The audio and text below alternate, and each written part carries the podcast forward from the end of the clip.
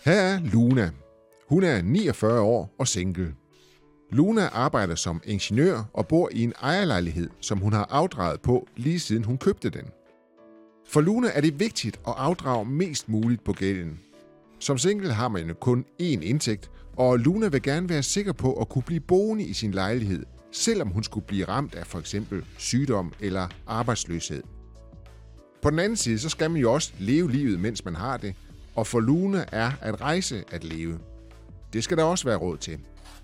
Med Jyske Frihed kan Luna vælge en ordning, hvor hun bliver ved med at afdrage på sit lån, men hvor afdragene kan sættes i bero, hvis hun skulle blive syg eller arbejdsløs.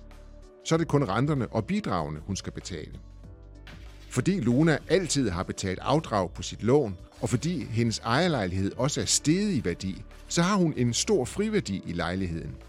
Derfor har hun også mulighed for at optage et lån i friværdien, hvis rejseløsten skulle vokse sig større end saldoen på opsparingen.